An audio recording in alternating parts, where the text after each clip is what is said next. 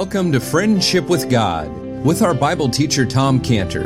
Today's message and previous messages can be listened to or downloaded for free at friendshipwithgod.org. Friendshipwithgod.org.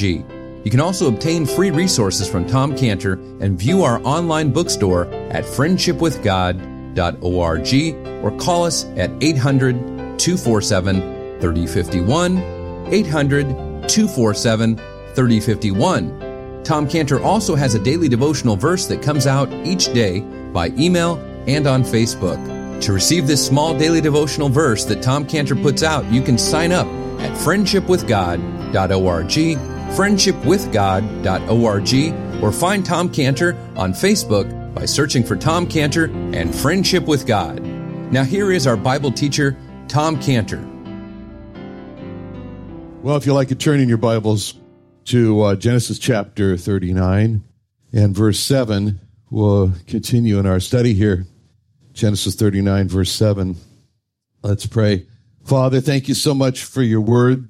Again, Lord, we assemble before you and ask that, Lord, as we read, as we study, as we think, that you would be our unseen teacher, Lord, teaching us about the wonders of your Son in whom you're well pleased the Lord Jesus. In his name we pray. Amen. Okay, chapter 39, verse 7, we're reading here, and it says, And it came to pass after these things that his master's wife cast her eyes upon Joseph, and she said, Lie with me. But he refused and said unto his master's wife, Behold, my master wotteth not what is with me in the house, and he hath committed all that he hath to my hand. There is none greater in this house than I. Neither hath he kept back anything from me but thee, because thou art his wife. How then can I do this great wickedness and sin against God? And it came to pass as she spake to Joseph day by day that he hearkened not unto her to lie by her or to be with her. And it came to pass about this time that Joseph went into the house to do his business, and there was none of the men of the house there within. And she caught him by his garment, saying, Lie with me. And he left his garment in her hand and fled and got him out. Okay, now what we saw in our last study was that there just are two phrases that really encapsulate Joseph's life. And they are the phrases which are found in verse 2. The Lord was with Joseph. That's what you can say about him in all of his life. The Lord was with him when he was being cast into the pit. The Lord was with him in Potiphar's house in the prison as prime minister. The Lord was with Joseph. That was a secret of his life. And the next is verse 8 but he refused. That was the resolve of his life. The resolve of Joseph's life was that he was going to refuse sin. Those are two beautiful statements that describe Joseph. The Lord was with Joseph and Joseph said no to sin. And there's really, there's a relationship between those two statements because the reason that God was with Joseph is because Joseph did say no to sin, like it says in Psalm 24. In Psalm 24, it asked the question, who shall ascend into the hill of the Lord? Who shall stand in his place? He that hath clean hands, that hath not lifted up and a pure heart, and has not lifted up his soul into vanity nor sworn deceitfully. He, this is the one who's going to receive the blessing through the Lord and righteousness from the God of his salvation. He's going to receive righteousness from the God of his salvation. So when Joseph refused to sin, God saw Joseph is keeping his hands clean. And Joseph was able to ascend in, to God, and God was with Joseph. And when he refused to sin, he was just like it says in James 4 8, draw nigh to God. He'll draw nigh to you. Cleanse your hands, you sinners. Purify your hearts, double minded. So God is always looking first to decide who he's going to be with and what he's looking for is the one who has decided to keep himself with God. That's what King Asa was told by the prophet Azariah. That's what he's told him in Second Chronicles 15 2, 2 Chronicles 15 2, where it says, the prophet Azariah, and he went out to meet Asa and said unto him, Hear me now, Asa, and all Judah and Benjamin. The Lord is with you while you be with him. And if you seek him, he will be found of you. But if you forsake him, he'll forsake you. And we have to remember that when sin comes knocking, and we do not refuse, then we are forsaking God. But if we've sinned and forsaken God, then God has always left a door open. And this is the wonder of it all. God's always leaves this way back. When we think sinful thoughts, and that's sin, and we forsake God, and God always leaves a door open for us. And there's that promise, that wonderful promise that God gives in Isaiah 55, 7. Isaiah 55, 7, which says, let the wicked forsake his ways, and the unrighteous man his thoughts and let him return unto the Lord, and he will have mercy upon him and to our God, for he will abundantly pardon. So this statement in verse 8 here, but he refused, is Joseph's response to sin. And that makes him an overcomer. Now, we've seen how this makes him an overcomer, and he's an example to us and, and how we're supposed to keep ourselves unstained, unspotted by the world. I mean, but what's important to see here about Joseph what we want to really focus on this morning is that this concept of we're not just supposed to try and get to heaven by keeping ourselves personally all clean and like that's the whole thing we're supposed to do. I mean, God has not just put us here in the world only to stay clean, but God has a purpose for us. And as the Lord Jesus said in Matthew 5, 14, Matthew 5, 14, he said, Ye are the light of the world. A city that's set on a hill cannot be hid. Neither do men light a candle and put it under a bushel, but on a candlestick, and it giveth light unto all that are in the house. Let your light so shine before men that they may see your good works and glorify your Father which is in heaven. And then the challenge comes in Matthew 4, 19, Matthew 4, 19, where the Lord said, He saith unto him, Follow me, and I will make you fishers of men. So, what does this mean? Temptations, as Joseph was facing here, they're like the storm. And to fall overboard from the ship is like falling into sin. And it's like we're on the deck of the ship in the great storm of temptations, and we've kept ourselves from falling overboard into the sea of sin. But there are those that have fallen overboard. And the question is, what do we do about them? What should we do about those who have fallen overboard into the sea of sin? Should we just ignore them? Just ignore them and not do anything? You know, pretend like we don't see them? Or should we get to the edge of the ship and yell over the side, now you should not have fallen overboard. you shouldn't have fallen into that sea. It's that sea now. Now, I'm going to tell you how to not fall into the sea. And God bless you as you go along. You know, I mean, no, God wants us to throw life preservers to those who've fallen overboard and to see them rescued. And that's what's so beautiful about these next words that we have in the history of Joseph here in verse 8. And these words where it says, and said to his master's wife. This is a beauty of Joseph. Joseph looked at Potiphar's wife as a poor soul that fell overboard into the sea of sin. So when Potiphar's wife comes and challenges Joseph with this, you know, verse, verse seven, lie with me. Joseph saw from her invitation that she had fallen overboard and, and he cared for her. And he could, you know, he could have been like the sailor, you know, looked overboard and saw the fallen sailors and say nothing, just ignored her. I mean, he didn't have to say anything to her. He didn't have to. I mean, he could have just said, "Oh, that's outrageous. I'm not even. I'm not even going to answer that." And when we see others in their sin, it's so easy for us to not say a word to them, especially when they invite us to sin, to, you know, to just say no and don't say anything else. And Joseph didn't have to say anything to Potiphar's wife. He could have refused and not responded to her. Just said, no, no thank, no. But that was not Joseph. Instead, Joseph did what the Lord Jesus Christ did. And this is what's so important to see about what Joseph did here. Because when the Lord Jesus came in a very interesting time of the history there in Mark chapter 6, 34, and it says this, and Jesus, when he came out, saw much people and was moved with compassion toward them because they were a sheep not having a shepherd, and he began to teach them many things. Okay, so here's the scene. And the Lord Jesus is like the sailor on the ship. And when he looks overboard, he sees much people. He sees much people. And, and when we look at the Lord Jesus in this situation, we see our master. We see the one we're trying to follow. When he says in Matthew 4 19, follow me and I will make you fishers of men, or that as we follow the Lord Jesus in this passage in Mark 6:34 I'm talking about in the passage of Mark 6:34 we we are seeing him pursue four clear steps and when we follow those same four clear steps we'll become fishers of men and these are the four steps that Joseph followed when Joseph became a fisher of Potiphar's wife Okay, so step one in Mark 634 says that the Lord saw much people. You know, he didn't close his eyes and say, I can't see anybody. I don't see anybody. I don't see anybody. He didn't do that.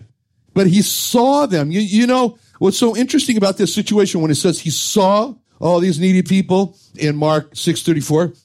What's interesting is that what he was doing, what he and his disciples were doing uh, before they saw them, and it's, and we're given that in the verses before in Mark 6:31. Mark 6:31 tells us that he said to them, meaning his disciples, "Come ye yourselves apart into a desert place and rest a while." Oh, that sounds pretty good.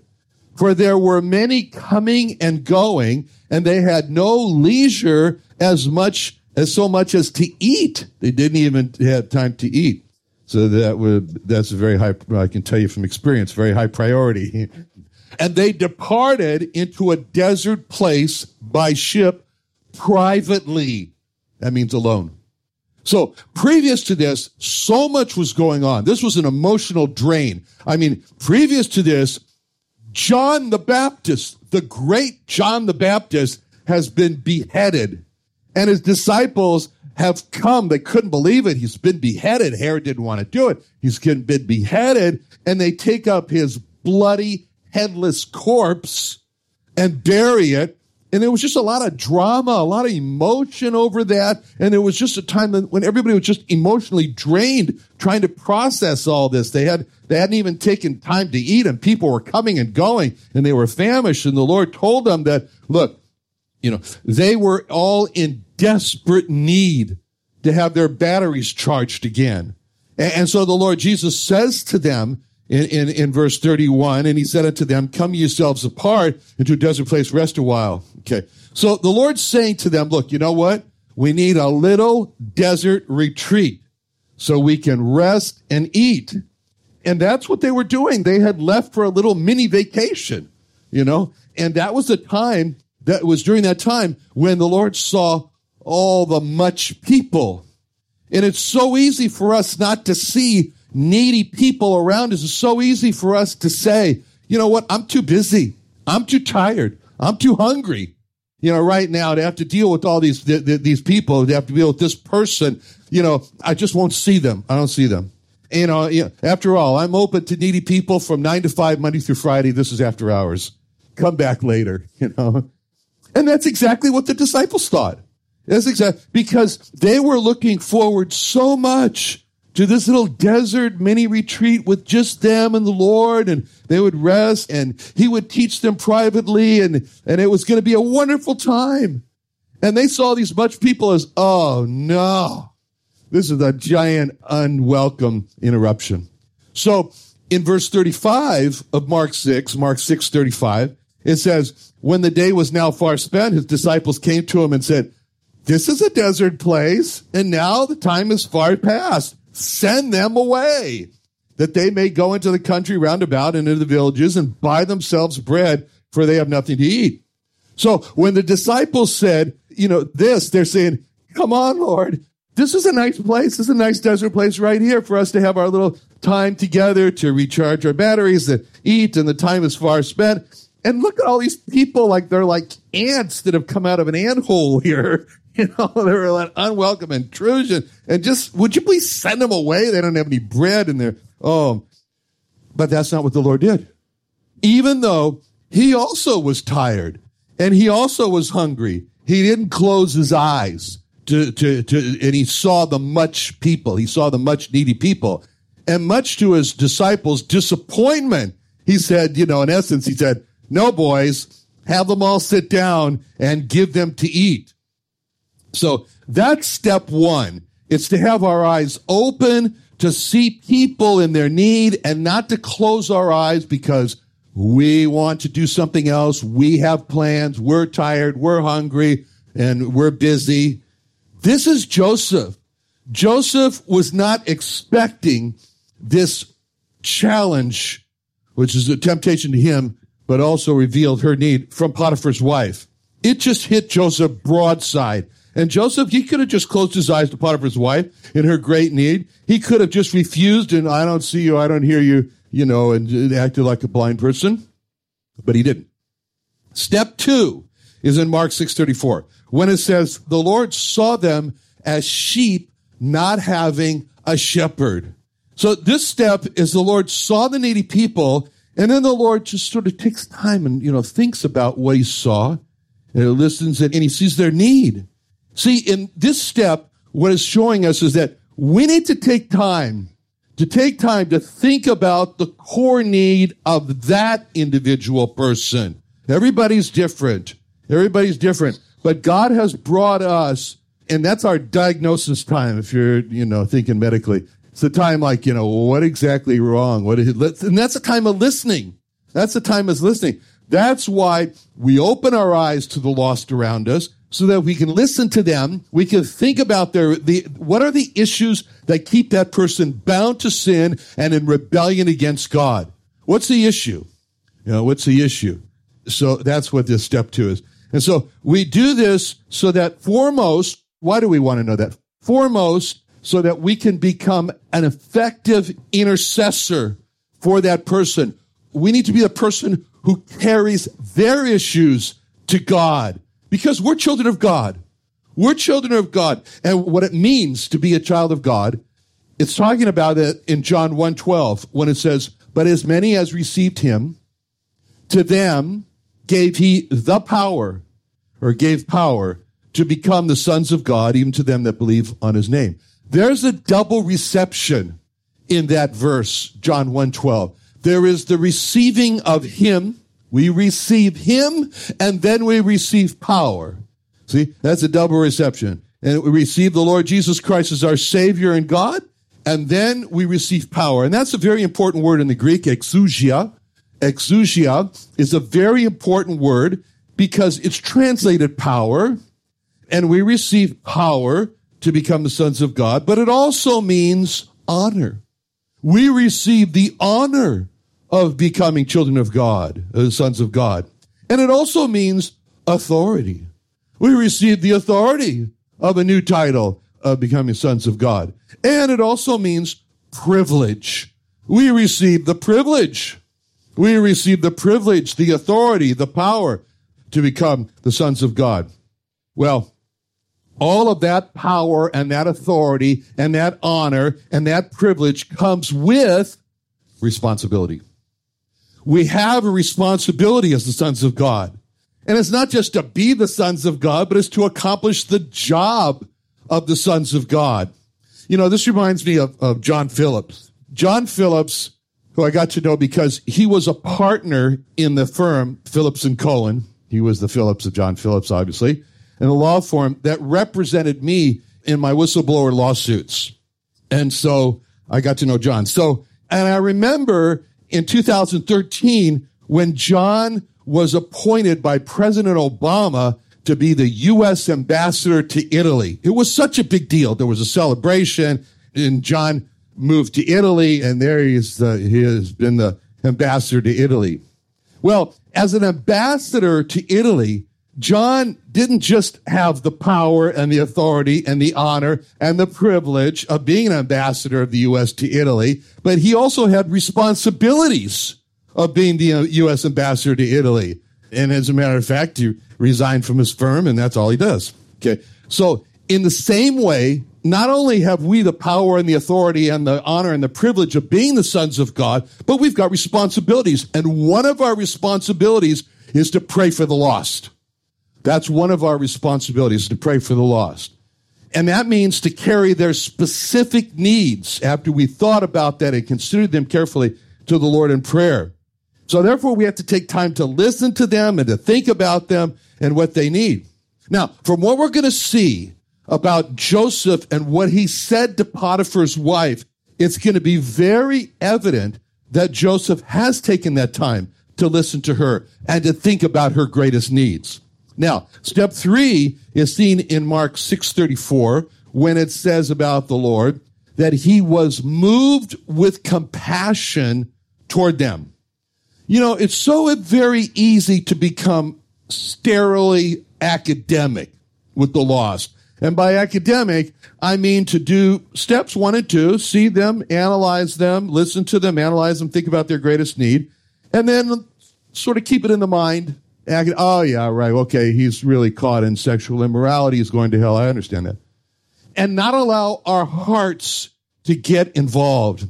It's so easy to guard our hearts it's so easy to be the oncologist who sees his patients dying left and right, or the nephrologist who sees his patients dying left and right. And it's so easy to be like some of them that keep themselves guarded from becoming emotionally moved by the lost and to guard our hearts and to not let ourselves become hard involved with their plight. That's to become hard hearted. And that was not the Lord.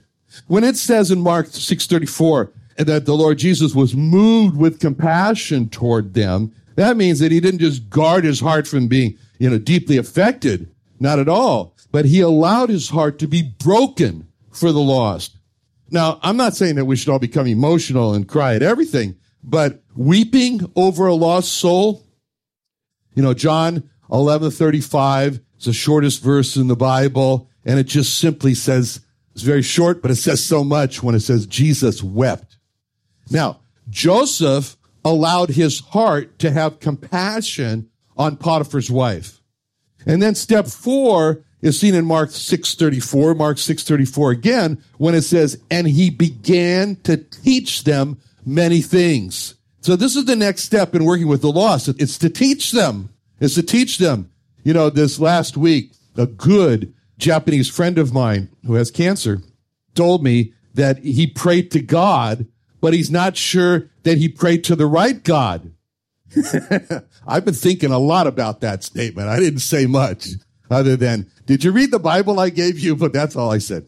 Okay. So I've been thinking a lot about that and analyzing that as I'm planning this week to visit him and to teach him from the Bible who the right God is that he should pray to. Because the lost are ignorant. The lost are ignorant. They don't know who the Lord Jesus Christ is. You know, there's a sign if you drive down on Mission Gorge Road there on the road, it says, Who is Jesus? They don't know. And because of this ignorance, or what the Bible calls lack of knowledge, they're destroyed. They're destroyed. Because it says in Hosea 4 6, My people are destroyed for lack of knowledge. Because thou hast rejected knowledge, I will also reject thee. We fight against the lack of knowledge. And our weapon is the Bible, and that's our book of knowledge. And our method is to gently instruct, instruct the lost in what the Bible says. Well, that's what we see Joseph doing here. Eh, when it says in verse 8 here, and said unto his master,